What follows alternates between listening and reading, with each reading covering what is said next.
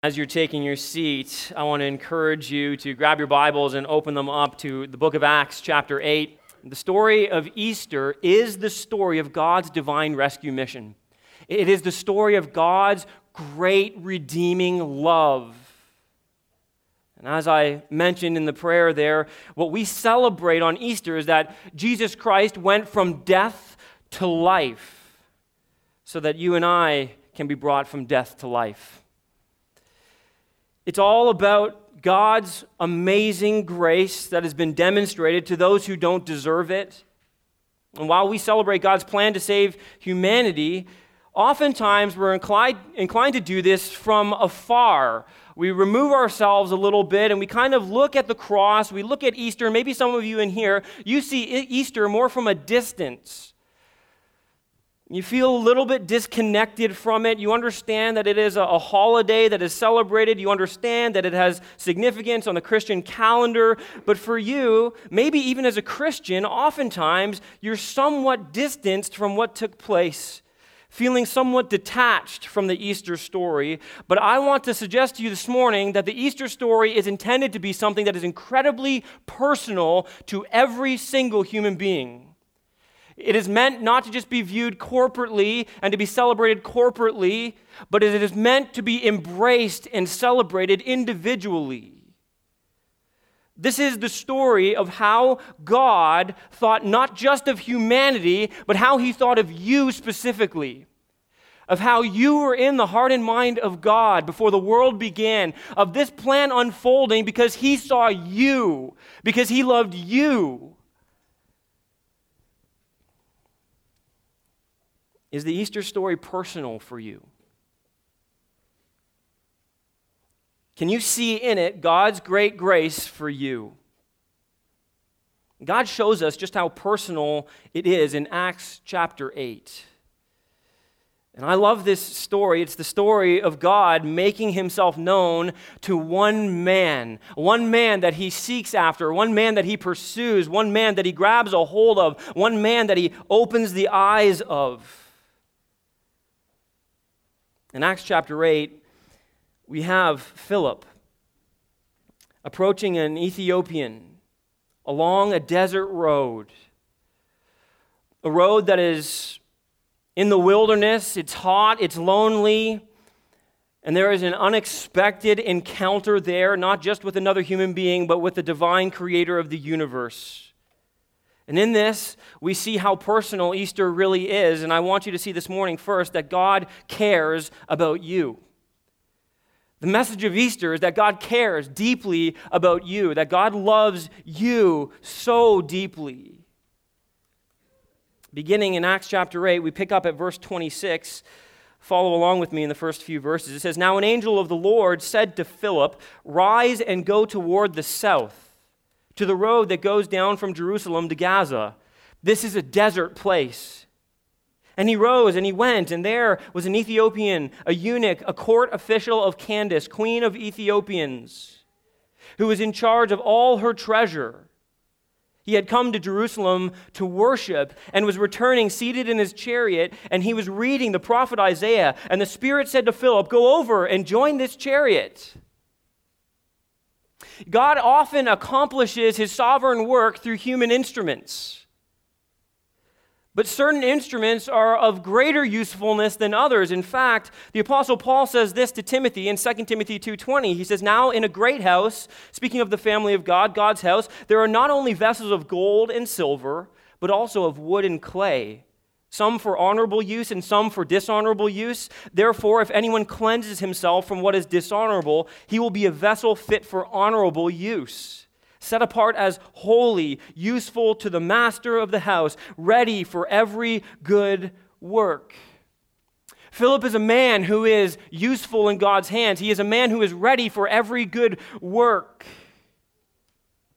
He is, in many ways, for us, a picture of what it means to be a faithful Christian, a Christian who God sees fit to use for effective service in his house. One of the things we know about Philip is that God had prepared him for this role. Philip is spoken of in Acts chapter 6 as one of the godly men who are selected to give care to the widows in the church. He is selected because of his faith, and he is selected because of his maturity, because of his love for the Lord. And I would say to you that one of the things Philip models for us is this when we walk closely with God, we can be used mightily by God. Philip is a man who walks with God. The metaphor of walking describes the Christian life. It's an ever increasing journey with which we are growing in our love of God, in our knowledge of God, and thereby our usefulness to God. Our walk with God ought to be like Philip's, characterized by intimacy and fellowship and deep communion. We know enough about Philip to get a sense uh, for his character. There's not much said about Philip, but we know that he is a man who walked with God. He was mature, he was committed to Christ, and he strove to honor him in all things. As a result, I would suggest to you that God cares about your willingness. You see, when you walk with God, God begins to cultivate in you a deeper willingness to be used by God. And I love what we see in Philip. Here he is, he had just finished ministering to the Samaritans. I mean, he'd been preaching to crowds. Think about this, the contrast here. He'd been preaching to crowds, and multi- multitudes of people are getting saved and baptized. And then God says, Now, Philip, I want you to leave this place where you're really popular and where your message is being embraced, and I want to send you out into isolation to go after one man. And Philip doesn't go, Well, God, I mean, this is a really fruitful ministry here. Are you sure it's the right time? There's no argument, there's no pushback. What he does is he willingly says, God, I will go wherever you call me to go. I will go and speak to whoever you put in my path. It's such a sweet picture of what a Christian ought to be before his God. God, let your will direct my paths. Philip's declaration is God, I'm not in charge of my life, you are. There's no hesitation. There is, I want you to see the connection here. Because of his intimate walk with Christ, there is a deep and rich sensitivity to the Spirit of God in his life. Spirit of God is moving in his heart, and however God spoke to him through the power of the Spirit, what we see here is a man who listened. We see here, too, that God cares about our witness. And so there's a willingness there, but we see, I love the words here. Did you catch them? And he rose, verse 27 says, and went. And in verse 30, just look at the first few words there. So Philip ran to him.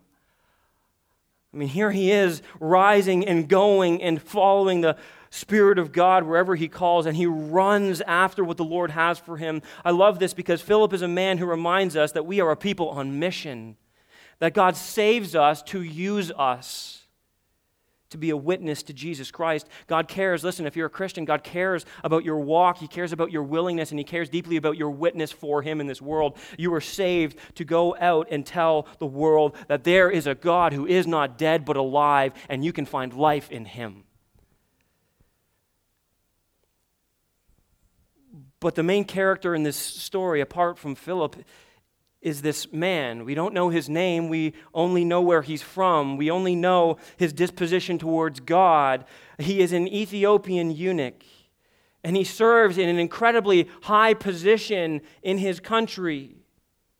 He serves as a court official of Candace, queen of the Ethiopians. And look at this, he was given great privilege and stature. He was in charge of all her treasure. That is not a small job. Uh, this man would have been traveling with a massive entourage. He was somebody incredibly important. But what we see here is that there is a deep longing in his soul with all of the climbing the ranks, with all of the prestige, with all of the money and possessions surely he had, listen, there was still a profound emptiness in his soul. There was a seeking in his heart for something more.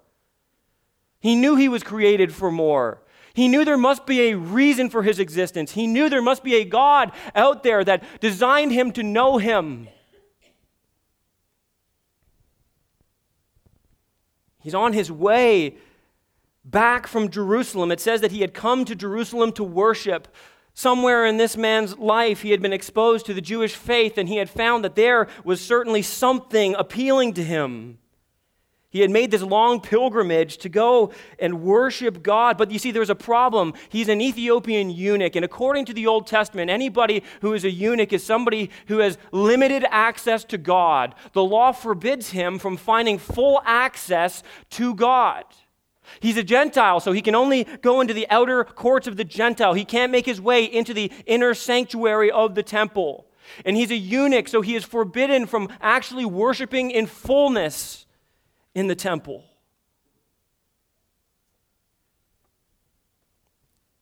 But I want you to see what's so profound here. God saw this man's seeking heart. And God promises to bless the heart that seeks after him. In Jeremiah 29, verse 13, he says, If you seek me, you will find me when you seek me with your whole heart.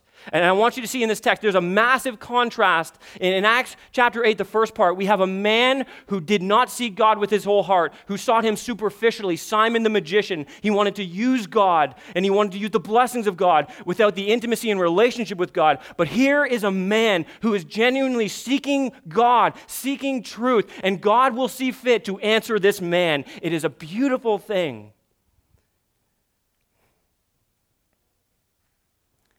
God sees you like he saw this Ethiopian.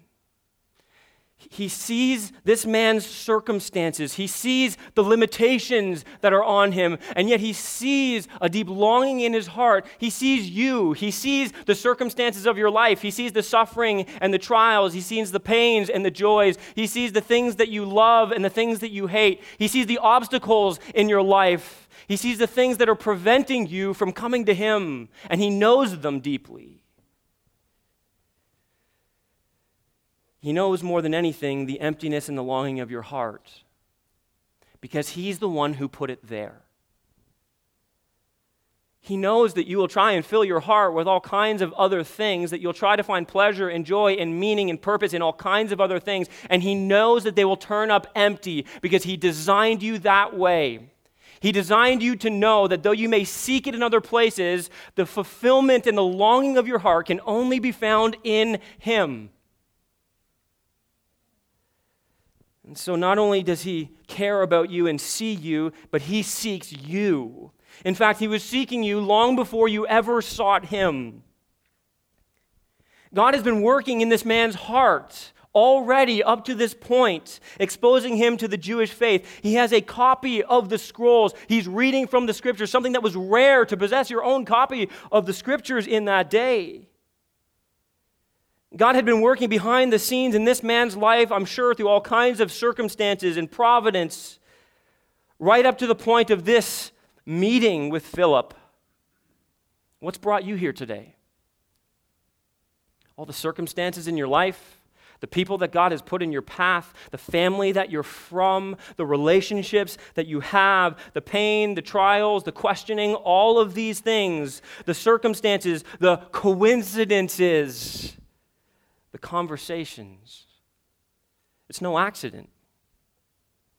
It's no accident. And that for you this morning should give you great joy that God sees you and that God has been seeking you. There is no accident. It is no accident that you are here this morning.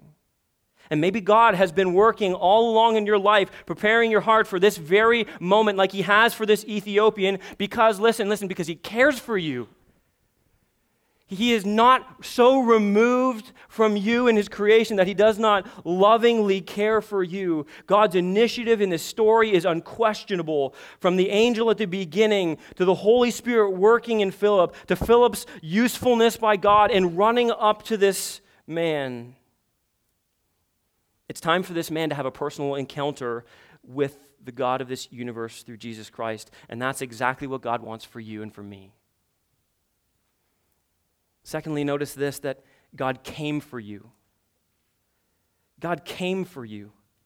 I love the way the story unfolds. It's, it's so incredible the way that God has designed this situation. So, Philip in verse 30 ran to him and he heard him reading Isaiah. What a coincidence. The prophet. And asked, I gotta love Philip, right? He runs up beside this entourage, and this guy's so immersed in reading the scroll, he just doesn't even notice that Philip's there until Philip says, Do you understand what you are reading? And he said, How can I unless someone guides me? And he invited Philip to come up and sit with him.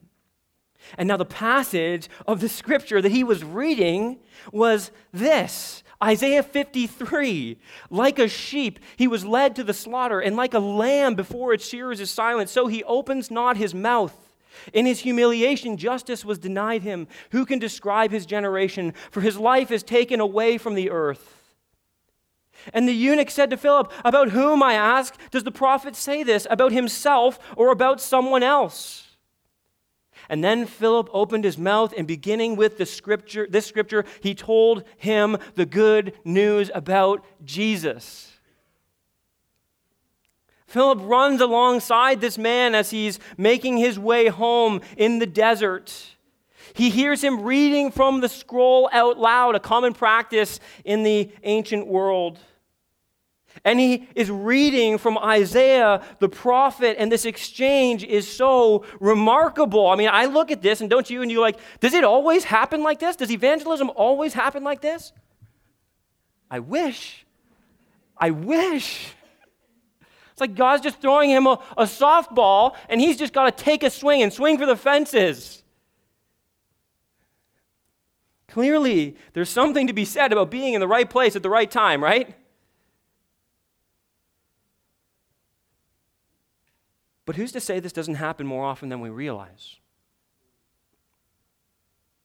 Who's to say that God doesn't have you placed exactly where He wants you to be more often than you realize? We just have to open our eyes to see it. Who's to say that God doesn't have you in the family that you're in for a reason? Who's to say that God doesn't have you in the neighborhood that you're living in for a reason? Who's to say that God doesn't have you in that job, in that workplace, in the community, around those people? Maybe, maybe God has placed you exactly where He wants you to be. And let's take some notes from Philip here. You notice what he does in this situation? Some of you are like, well, what, what, what do you do uh, when you, when, you, when you encounter somebody you want to share Jesus Christ? Just take a note from Philip, ask a question.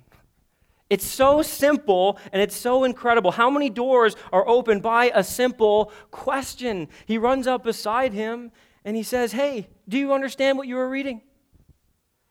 I mean, how, how, how many doors could be opened up with a simple question? Hey, um, do you believe in God? Hey, what do you think about Jesus Christ? Are you religious? Hey, have you ever been to church?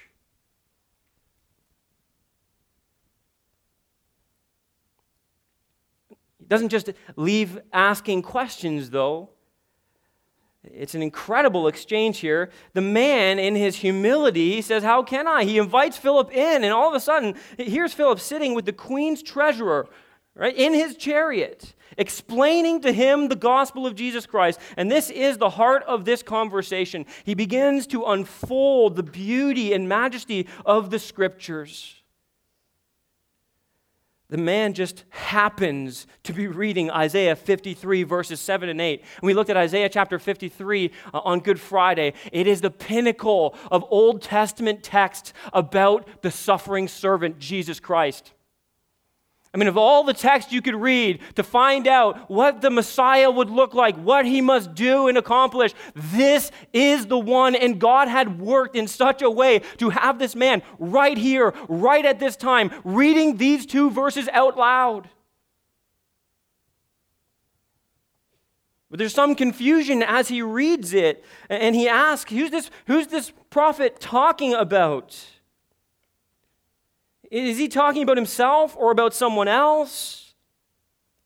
Contemporary Jewish thought was divided on the interpretation of this passage. Some thought it's, it was Isaiah speaking of himself. Some thought that it was uh, the nation of Israel. And some thought that it was the coming Messiah. And Philip knows the answer. Verse 35 tells us the beginning with this text as Philip opened his mouth, he told him the good news about Jesus Christ. Isaiah 53, as we saw on Friday, speaks of Jesus Christ, and specifically it speaks about his death. And we were reminded that like a sheep, he was led to the slaughter. Like a lamb before its shearer is silent, so he opens not his mouth. There is deep allusions there to the Jewish system, the sacrificial system, where a lamb, a pure, spotless lamb, would be taken into the temple and slain for the sin of the individual. Atonement must be made for sins, and this would happen year after year, decade after decade, century after century, millennia after millennia, until the one whom this text spoke of came to fulfill it completely. All those little sheep and those lambs that were silently slaughtered all pointed to one final lamb, Jesus Christ, the pure and spotless one who would hang on a cross on the Friday, who would pay for the sins of the world and would do it once and for all.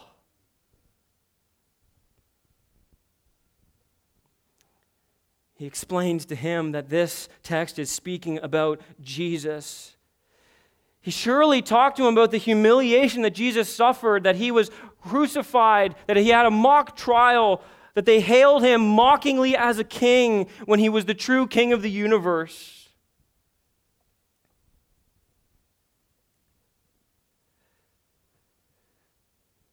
Certainly, he spoke to him about the Friday that Jesus Christ was crucified but we know beyond a shadow of a doubt that it did not stay there, that he quickly talked to him about the reality that this Messiah was no longer dead, but instead he was alive. Sunday came. They went to the empty tomb. Can you imagine him telling the eunuch? Can you imagine him sharing with him the good news? They thought he was dead, but how can our Messiah, how can our Savior be dead? That doesn't work. What a wimpy, pathetic Messiah. No, guess what? They came to the tomb, they rolled the stone away, they looked inside, and he wasn't there. But angels were there, and they said, Why are you looking for the living among the dead? He is not here, but he is risen. Our Savior conquered sin and death.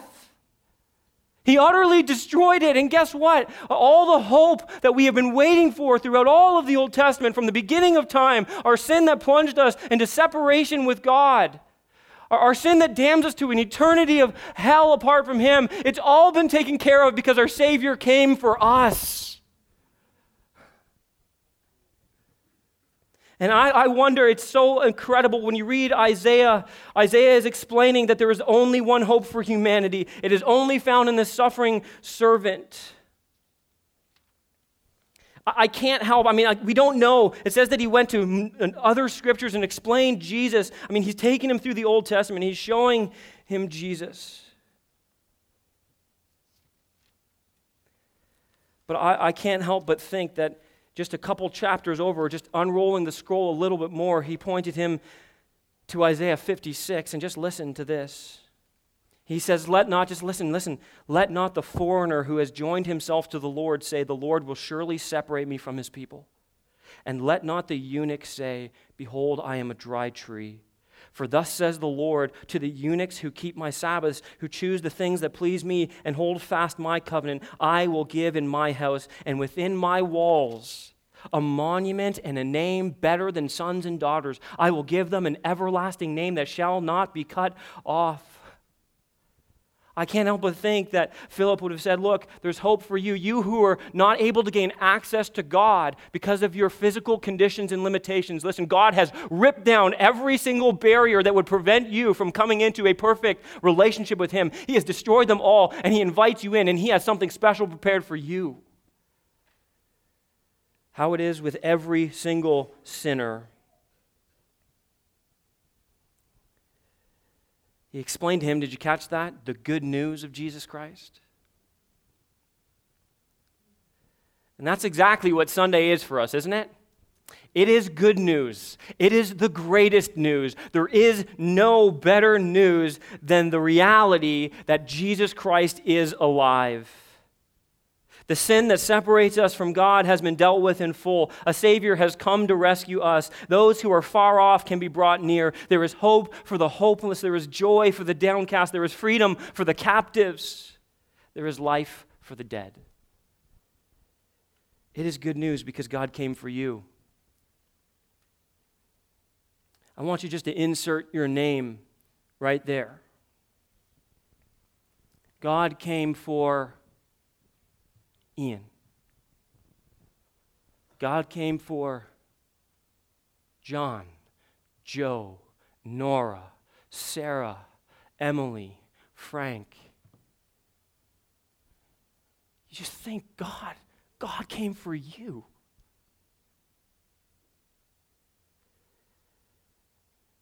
There is in this passage such a sweet and relentless pursuit of sinners. And as God comes for you, here's what you need to see finally God is calling you. It's one thing to know, listen, it's one thing to know that you're a sinner. It's one thing to know that you must be saved by God's grace. It's a whole nother thing to respond to that truth and to embrace the reality that God is knocking on your door. He is seeking you and He is asking you to open that door right now to Him.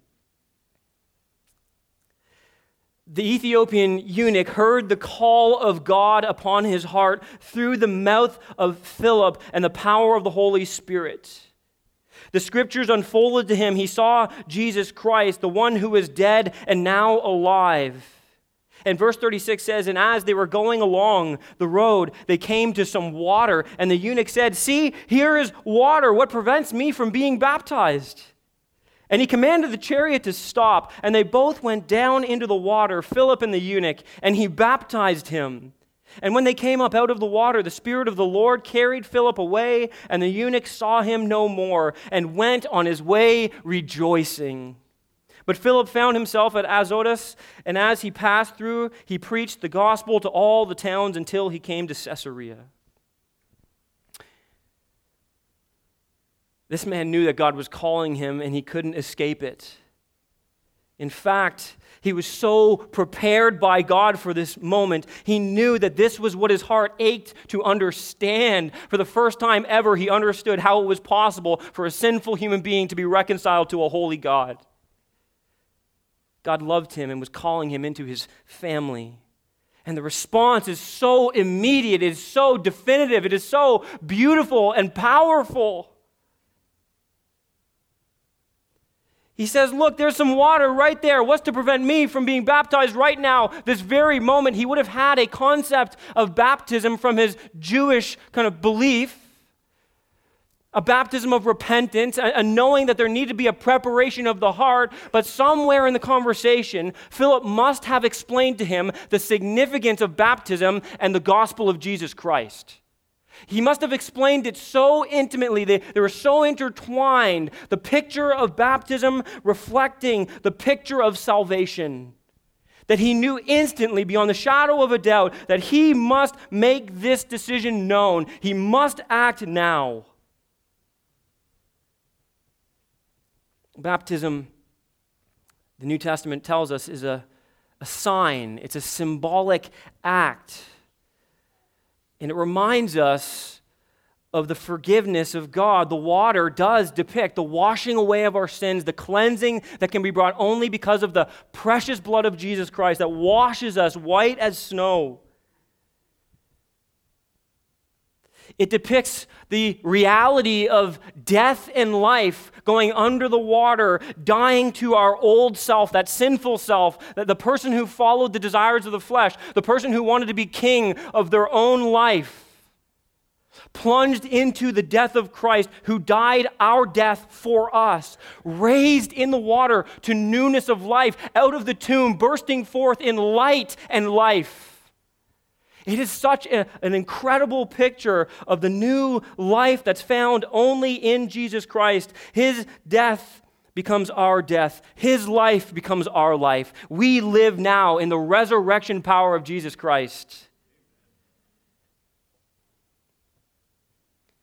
It depicts what He certainly ached for full inclusion into the family of God that you're baptized and you're made one with Christ. Uh, you are not a nobody. You are not second to anyone. You are made alive in Christ, adopted into his family as his son and daughter.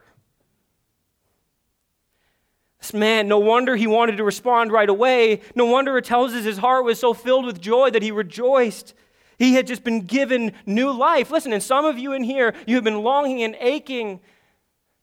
You haven't known why and you haven't known the answer, but now in this moment, you, like the Ethiopian eunuch, can know the answer that this God loves you, He cares for you, and He came for you. And you can hear his call to you right now, and you can be like this man, this Ethiopian eunuch, and you can respond right here, right now, and say, Lord, you are my Savior and my Master. Philip is snatched away by the Spirit of God supernaturally. Isn't that amazing? I mean, certainly this man and his entourage realized that the true and living God had made himself known in this moment. Philip is there, and instantly he's gone. And did you notice where he goes? He's taken away to another city because his job's not done.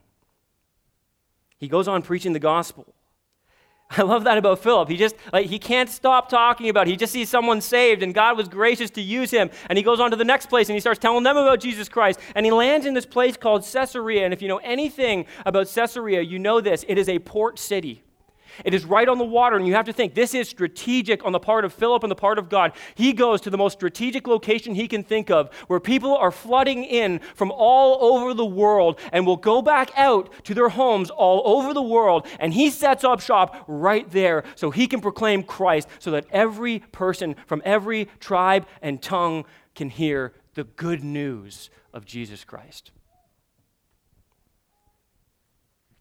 God is calling on us to be like Philip. To anticipate that God will work in power. I love that about Philip. I think he was so filled with faith, so filled with anticipation. God, you will work, you will save people. And he's calling us to advance the gospel. He's calling us to know him intimately and to make him known. This is the consuming passion of Philip's life, and this is to be the consuming passion of our lives to make the good news of Jesus Christ known. If you look with me at verse 37, there's something interesting there. You having any trouble? It's not there. If you drop down in your notes, many of you will have verse 37 placed at the bottom. It's been removed, and that's uh, for a reason because that verse does not appear in the best and earliest manuscripts. To um, the best of our knowledge, what scholars believe is that somewhere down the line, some well meaning scribe who was copying, uh, making copies of the, the Bible, inserted this, and this is very early in the life of the church, inserted this verse to make clear that this Ethiopian eunuch believed in Jesus Christ as his Lord and Savior. Here's what verse 37 reads in some later manuscripts. It said, And Philip said, If you believe with all your heart, you may. And he replied, I believe that Jesus Christ is the Son of God. Scholars believe that this is a very early confession of early of Christian believers that this would have been common at their baptism very early in the life of the church, and this tradition has been passed on. That those who stand in the waters of baptism stand there and say, I believe with all my heart that Jesus is the Son of God. His heart had been so radically impacted by the good news of the gospel that he believed with all his heart. God is calling some of you to have that same response today. He's calling some of you to put your trust in Jesus Christ, and He's calling some of you to make a public stand. Jesus Christ said that if you do not confess my Father before others, I, my Father will not confess you before them. Romans 10:9 says that if you confess with your mouth that Jesus is Lord and believe in your heart that God raised him from the dead, you will be saved. You don't earn it. You can't do anything for it. It is a free gift that is held out to you. He did it all for you. The question is will you repent and believe? In front of the entire entourage, this man declared, I love that. He's so bold. He's in a position of power and he doesn't care. All of his servants, he wants them to see, I want you to know that this is my new master and I will follow him. And so he looks over and he sees the water. And he says, I want to go and declare my faith in Jesus Christ. I want that outward symbol to testify to the inward reality of my heart. I have been cleansed and forgiven. I was dead and now I'm alive. I am united with Jesus Christ. No wonder when he came out of the water, he went on rejoicing.